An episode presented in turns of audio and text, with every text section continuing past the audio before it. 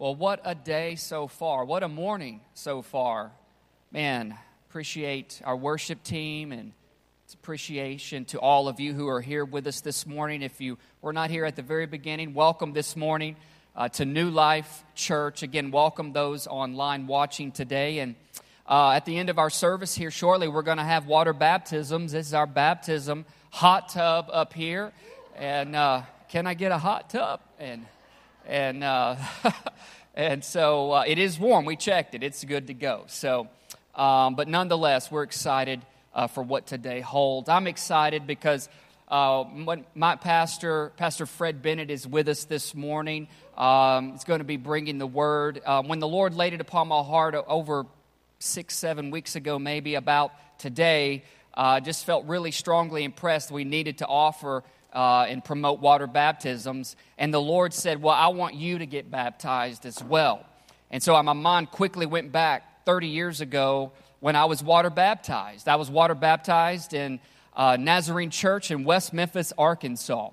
And so good things can come out of Arkansas, I guess. So, but the Lord said, you know, for me today, it's not about the salvation standpoint as much as it is about just a renewal of heart, commitment, and faith. Because little did I know, about 5 years after that baptism, that this pastor would be my pastor. And in the midst of that time of my life, sensing the call of the Lord to ministry, He created a path and made room for a young guy like me to begin to learn and grow and develop and discover what the Lord had for my life. And I'll be forever grateful to you. 30 years almost. It's crazy. But his son and I, Chris, are longtime friends, one of my longest friends, the friendships I've had. And grateful for this family, grateful for their pioneering spirit over the years, and just creating space, making room for people to find Christ and to grow in their purpose and to discover the gifts that God has put in them, and I'm thankful for that. And so we're in for a treat today, as Pastor Fred is here, and he's actually going to baptize me as well today. So I'm excited about that. So listen, will you give a very warm heart welcome to Pastor Fred Bennett.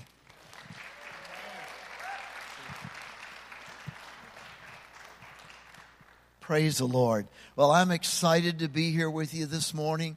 I was sharing with the prayer. Wow, there's a lot of you here. But I see you're all social distancing. That's good. But I was driving in this morning, and I got so excited. Well, I'm driving down the I-40 that I was preaching. And I sort of forgot how fast I was going. And when I blew by this state trooper doing 80 miles an hour, I thought, oh, wow, this is going to be a real test of faith here. But either the grace of God blinded him or he was busy doing something else. But I waited for a few minutes to see if a squad car was going to pull up out here in front of the church. But so I just wanted to repent of my sin before all of you as we get started this day. I want to talk about the power of our testimony today. You know, water baptism is a powerful testimony. It's certainly an act of faith on our part, whether it's a renewal or it's that first-time experience of when you were born again, when you came to Christ. Or maybe you grew up in a tradition like I did. My wife and I, and hi, Val, I love you, my darling. I see they sang your song, Jesus, the center of it all. I love you. She's not been able to travel with me this past year, but I know she's always with me in spirit, and I just bless her today. I told somebody I need to get, you know how in the stadiums they've got all those cardboard cutouts? I need to get one of Val to put on the front seat and make me feel a lot more secure. But maybe the Lord's stretching me. I don't know. But Val and I grew up in traditions. She grew up Catholic. I grew up Methodist, where we were baptized as children. And I don't remember it. I really don't remember a thing about it. I'm told that I was baptized, but it just didn't register. And so we were down in Jackson, Mississippi at a Methodist lay pastor. I don't know if you know what that is. That's a kind of a non-ordained guy. He was licensed, but a lay pastor was with us, and we'd been in a service, and we came out, and he looked at us both, and he said, "Have you been baptized by immersion?" And we both looked at each other. Well, no. We got that little sprinkle job, you know. And so he said, "Well, hey, there's a pool up on the roof of this Holiday Inn." It was several stories tall there in downtown Jackson. He says, "We'll get you baptized right now." We said, "Well, sure." So, you know, we changed and we go up on the roof and we walked out. I don't know what I was expecting, but we walked out right into a beer party. A Budweiser beer party. I shouldn't advertise them. But anyway, all these people, this loud music is playing and people are drinking and carrying on. They're having a great time, I guess. And here we are walking out into the water, and this lay pastor was not shy. He didn't whisper. You could have heard him in the building next door, actually. But and he started baptizing us, and there in the Holiday Inn pool. And it only took one or two of us, and it suddenly got very quiet. And we're coming up out of the water. You blinked, and you realized all eyes were on us. And everyone was watching us, and the more he baptized, the louder he got, and it was just awesome. God just drowned out everything else that was going on, and he was witness to that day to the praise of his glory. That's the awesome thing about water baptism. I want to encourage you. I believe that we're lighting a fuse here today. This is not a one-offer. I believe we're going to see more. First church I pastored was also a Methodist church. We didn't even have a baptistry. All I had was this little bowl to sprinkle people with. And I remember one day this young man came up and repented of his sin and called on the name of Jesus to be saved and wanted to be water baptized right there and then. And that was easy to do if you were just sprinkling. And so I remember standing there and I looked up, and about half the congregation was looking cross-eyed at him because this guy had a rep. I mean, he had a history, and most of them are sitting there thinking, he doesn't deserve to be baptized. I think he's so far gone, I don't even think he could be saved. And so I thought, wow, I need to do something dramatic to drive home the point that God's grace, praise God, is sufficient for all of us. No matter who we are, where we've come from, how bad it's been, what we've done, whatever it may be. So I just took the whole bowl and dumped it over his head.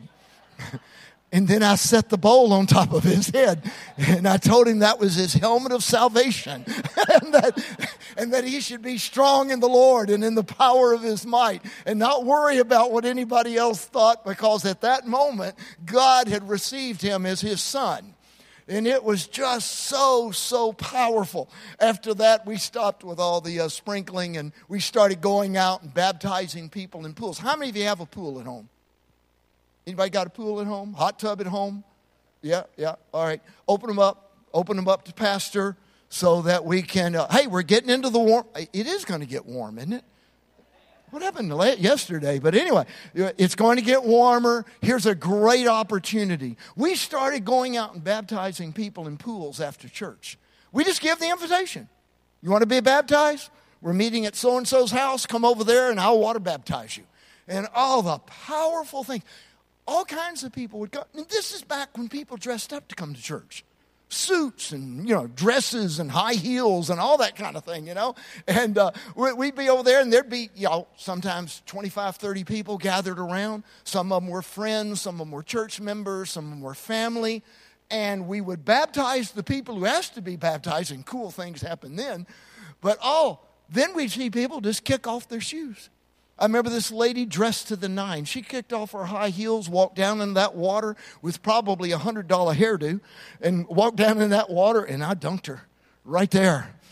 God did some awesome things.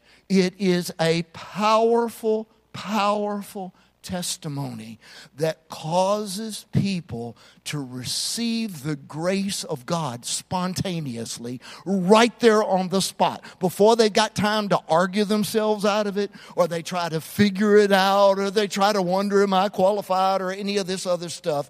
God moves in a powerful way. I just want you to catch a vision with me. Holy Spirit, I pray that you would reveal to us hundreds of people across this whole Jackson area being water baptized as a public testimony of their faith in Jesus Christ, of your great mercy, of your amazing grace, O Lord God, of your power to come in to a miserable life and transform us into your glorious image. Lord, I pray that we will see this, that many who've been scattered, O Lord God, in this pandemic and by all the other things that are going on in the world today, that many that have been scattered will be gathered to the waters. They'll be gathered to the waters to the praise of Jesus' name. They'll be able to say, like, wow, I love that first song. You know, I'm in a lot of churches. I never heard that one before. What was it? Yeah, what was it? Hell just lost another one. I like that. That's the great rhyme. Gives you an excuse to say hell in church. But hell just lost another one. I believe that. Friends, we need revival. We need revival. We need for people that have been scattered to be drawn back into the body of Christ in an expressed way, in a tangible way, not to neglect the assembling of themselves together. Acts chapter 8, verses 1 and 2. Better stop now or I'm going to burn up all my time here. Now Saul was consenting, that's Saul of Tarsus. Saul of Tarsus was consenting to Stephen's death. And at that time, a great persecution arose against the church, which was at Jerusalem, and they were all scattered throughout the regions of Judea and Samaria, except the apostles. And devout men carried Stephen to his burial and made great lamentation for him. As for Saul, he made havoc of the church, entering every house and dragging off men and women, committing them to prison. I don't know if any of you have heard about this pastor up in Canada. He's up in Alberta, Canada. He was an immigrant from Poland when Poland was behind the Iron Curtain. And I'd been to Poland several times when it was behind the Iron Curtain. What a dreary place. The church had just been smothered. And the only church that could operate were the state-sanctioned churches that really couldn't preach the fullness of the gospel. And he wanted so bad to be free from all of that. And somehow he was able to get out. He made his way to Canada, and there he became a pastor. And while he was there, God blessed, and he has a wonderful church. But then came the pandemic lockdowns. And the things they locked down first were the churches, because in their minds, they're non-essential. They're not essential in their minds. We know they're absolutely essential to the health and blessing of our communities. So we know that's a different story. But anyhow, he resisted this lockdown, and he was threatened by the governing authorities. He was thrown in jail for over a month. When he was released, he was threatened again. And then this past Easter, after two services where the building was packed with people, the RCMP drove up and erected a fence around the entire church property to keep them out. There's persecution. You know, what often happens up here in Canada, America's hat, up here above the border, sooner or later that finds its way down here. They're like a bellwether. Are you familiar with that term? I was familiar with the term bellwether, but I didn't know how to spell it. I kept misspelling it, and I couldn't get the right definition, and I realized, well, wait a minute. It's spelled bell, B-E-L-L, W-E-T-H-E-R, bellwether. The first definition of it is an indicator or predictor of something to come. One example would be college campuses are often the bellwether of change in a culture.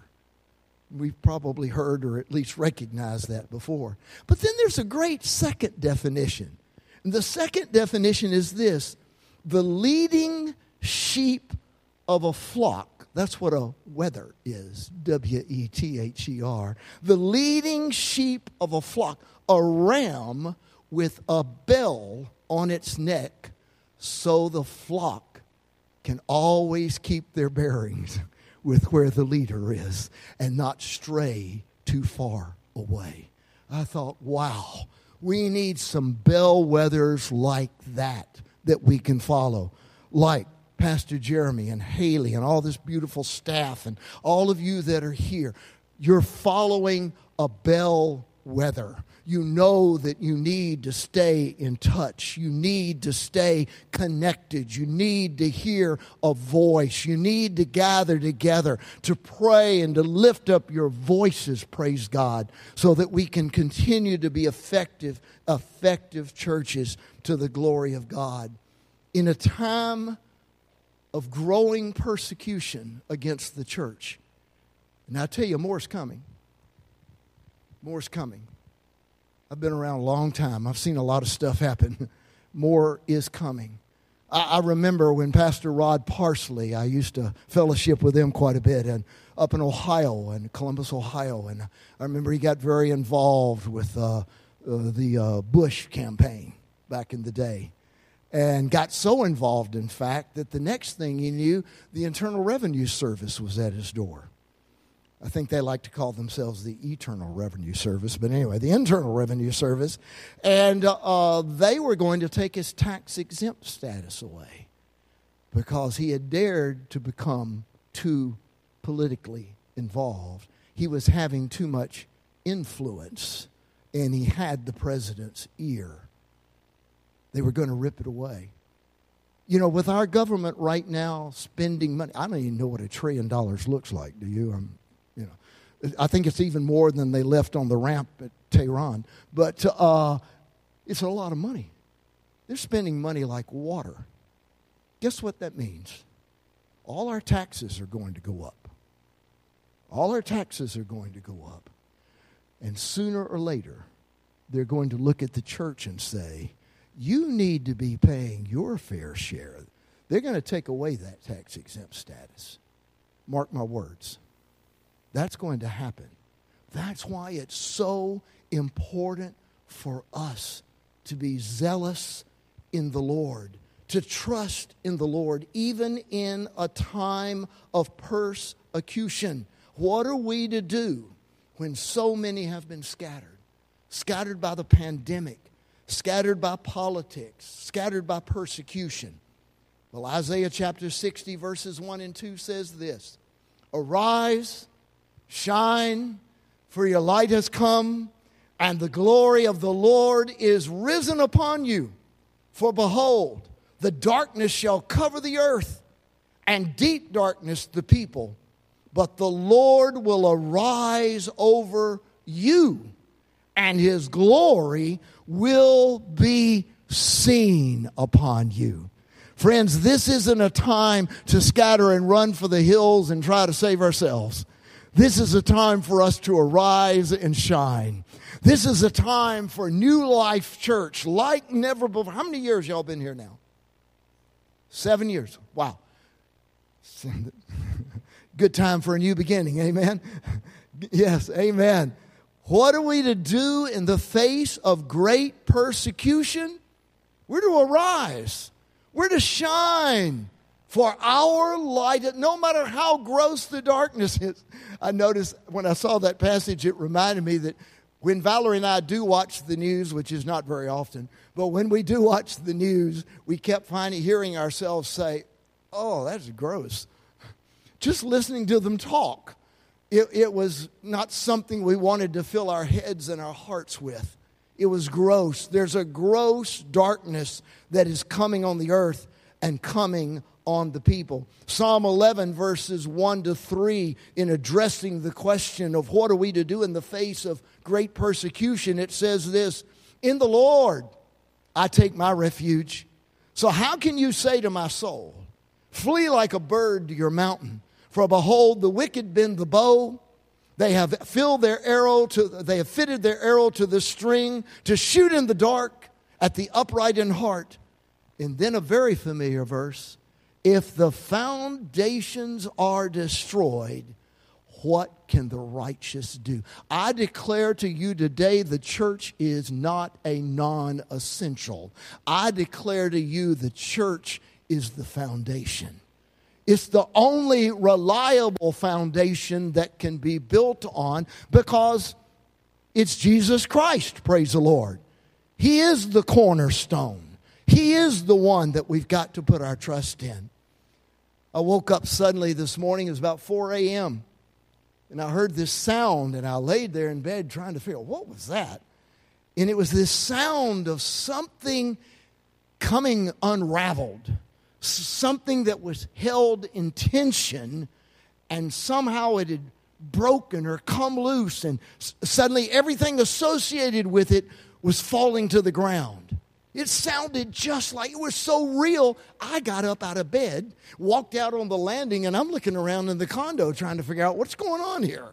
What's happened here? It was that real to me. Some things are coming unraveled in our communities, in our state, in our nation, in our world. Things that you and I have relied on all of our lives. Foundation stones that we believe are essential for the common good to, in fact, form a more perfect union. And it's through faith in Jesus Christ. Oh, friends, when things are falling down, we need to pray. We need to seek the Lord. I was reminded about an hour later, I decided to go and stay up, and I'd gone to my little prayer room that Val's fixed up for me, and I was sitting there praying, and while I was praying, it was so real, I got up again, and I went to look to see who was at the front door, but nobody was there. I thought, Lord, are you trying to get my attention this morning? What is going on here? I don't know if God speaks to you this way, but I guess I'm slow, so he has to do dramatic things for my sake. But anyway, it reminded me while praying that Jesus is knocking at the door. He wants us to let him in. He said, I want to come and dine with you and for you to dine with me. I believe as the church, we've got to become more open. We've got to reach out to all the more. We can't just be content with our own salvation, with our own experience, with our own abundance of life. There's so many people who are sitting in darkness that need to see a great light. You know the word, Jesus is the way, he is the truth, and he is the life.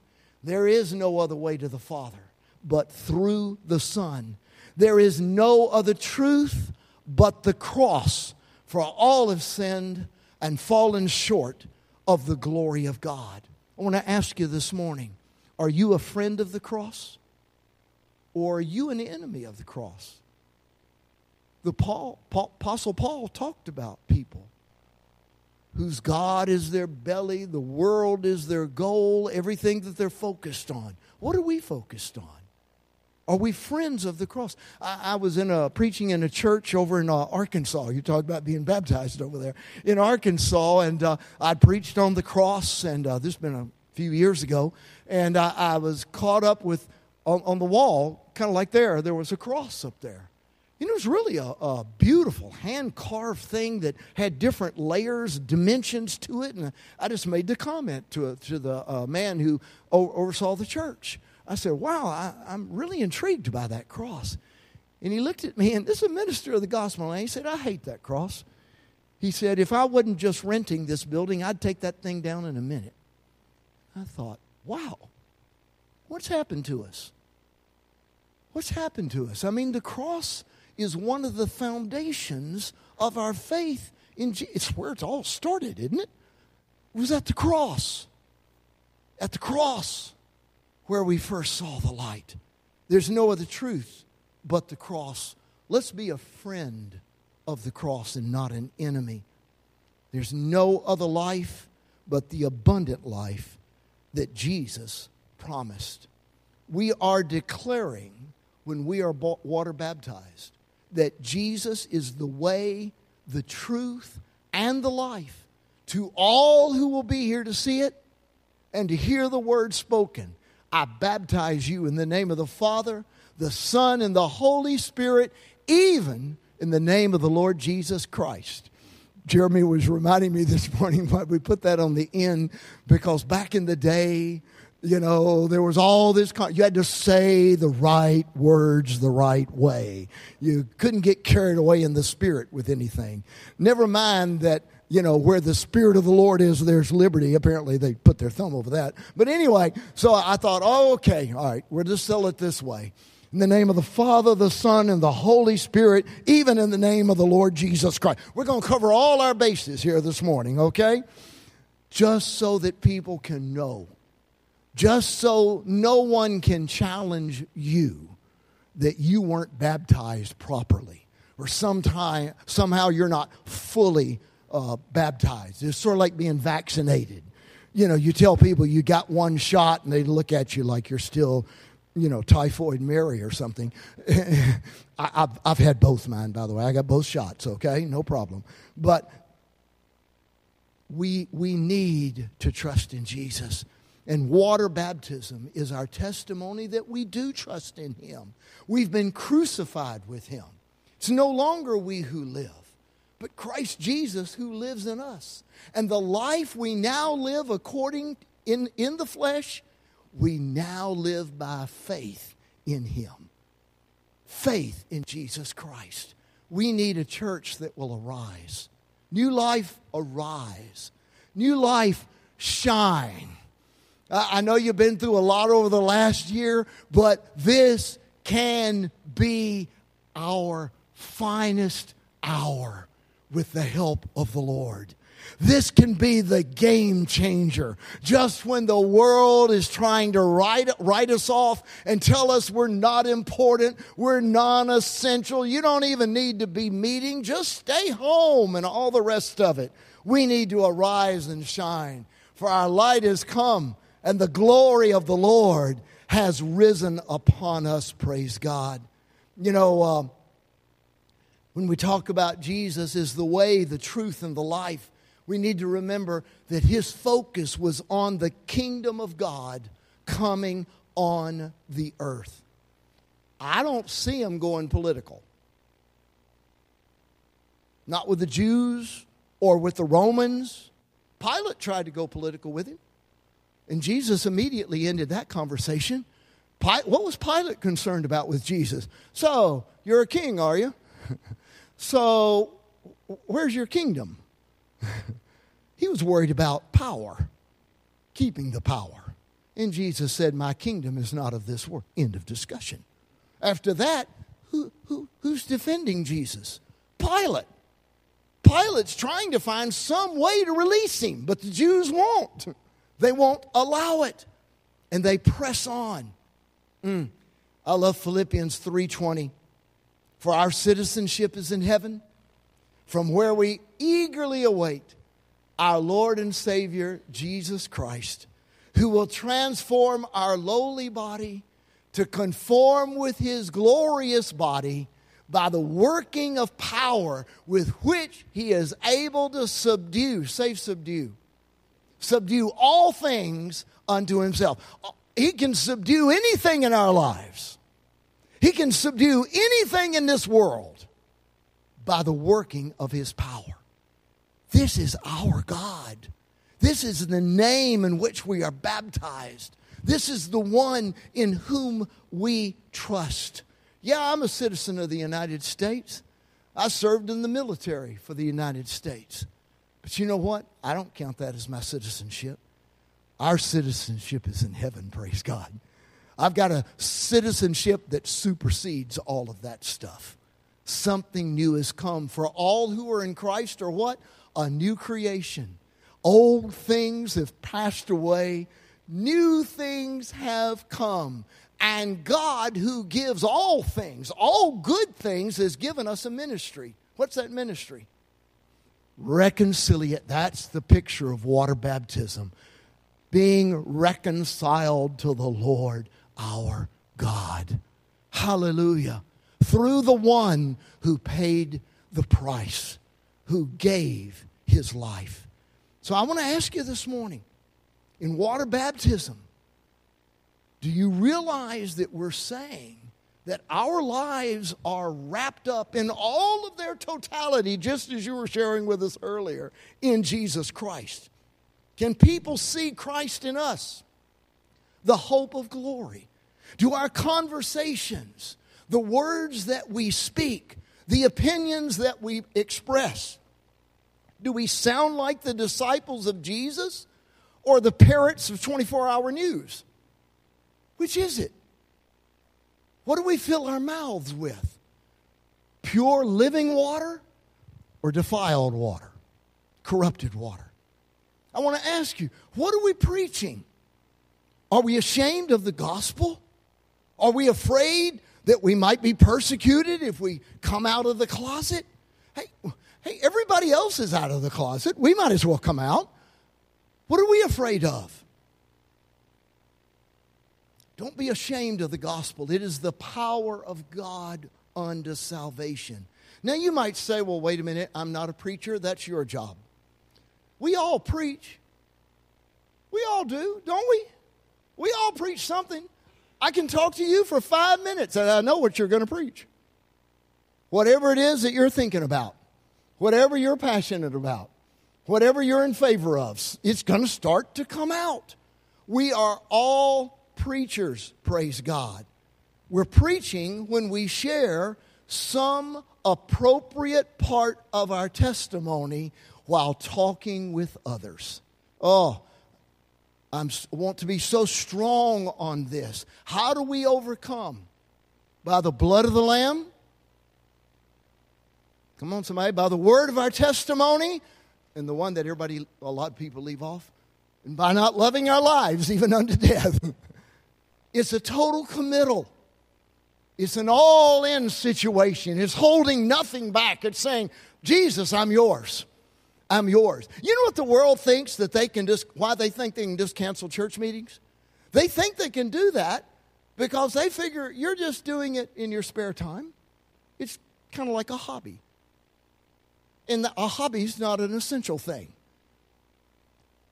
We need to arise, shine, show them that our light has come and the glory of the Lord has risen upon us, praise God.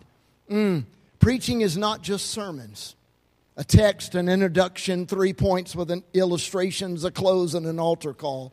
We preach when we proclaim the good news, when we share our testimony. Luke chapter 4, verse 18 and 19, Jesus said, the Spirit of the Lord is upon me, and if you're in Christ, the Spirit of the Lord is upon you. He is upon this church, praise God. He has anointed us to proclaim good news to the poor. He sent us to proclaim liberty to the captives, recovery of sight to the blind, to set at liberty those who are oppressed, to proclaim the year of the Lord's favor. Well, now there's some cross-messaging, because nobody's out there in the news or anywhere else saying, wow, what a great year this is. This is the year of favor. Well, it is in Christ. It's the year of the favor of the Lord. Now, I'm going to try to come in for a landing here in just a few minutes.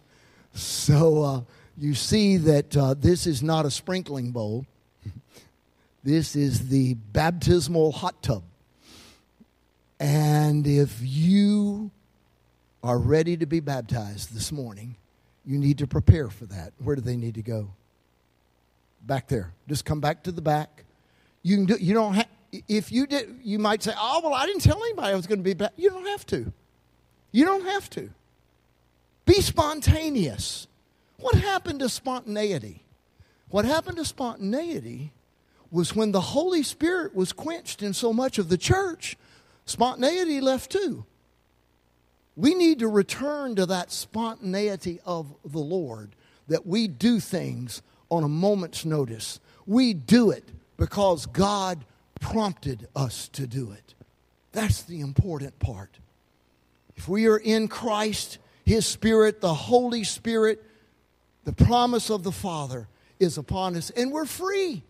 For whom the Son sets free is free indeed, praise God. We're free to preach the gospel to the poor, especially the poor in spirit. What did Jesus say about them? Blessed are the poor in spirit, for theirs is the kingdom of God.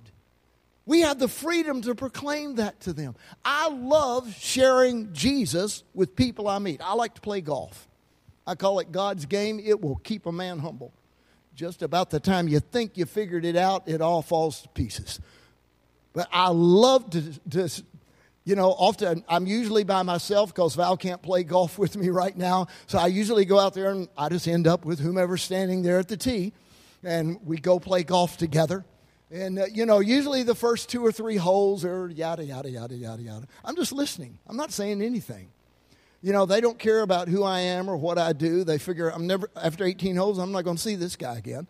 And so we're going along, and then they begin to notice that I'm not necessarily joining in with their conversation and the way that they're talking and one thing and another. And then it just gets almost humorous. But sooner or later, they'll ask me, so what do you do? I love it. I preach the gospel. Oh. You know what I said when I chunked that shot back there? I didn't really mean that. That was a bad moment, you know. But I tell them, you don't have to apologize to me. I'm not your judge. Judge nothing and no one before the time. Amen? What is that? 1 Corinthians 4, I think. 1 Corinthians 4. That's a powerful chapter to meditate upon. We need to understand, folks, that every day we can work Jesus. We can work the gospel. We can work some part of our testimony into almost any conversation. Doesn't matter what people are talking about. I just love it. I get the biggest kick out of it. I'm not trying to be sanctimonious. I'm not trying to be judgmental with them. I'm trying to befriend them. But I'm just being who I am.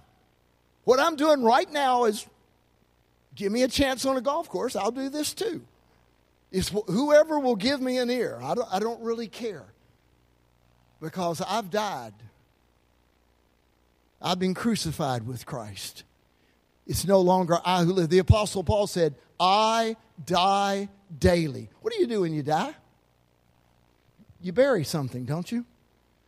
And that's a picture of water baptism as well. I think that's why immersion is so beautiful. I believe there may be one or more here today that you've never been water baptized. You might say, well, I didn't bring a change of clothes. You'll dry. You'll dry. You can walk around the parking lot. You'll dry. What do you think people did in the Bible? Do you think they brought a chain, you know, swim trunks or something, you know, in a towel when they came to see John the Baptist or were spontaneously, baptized? No. Don't lose that spot. Do something that's just Holy Spirit right now.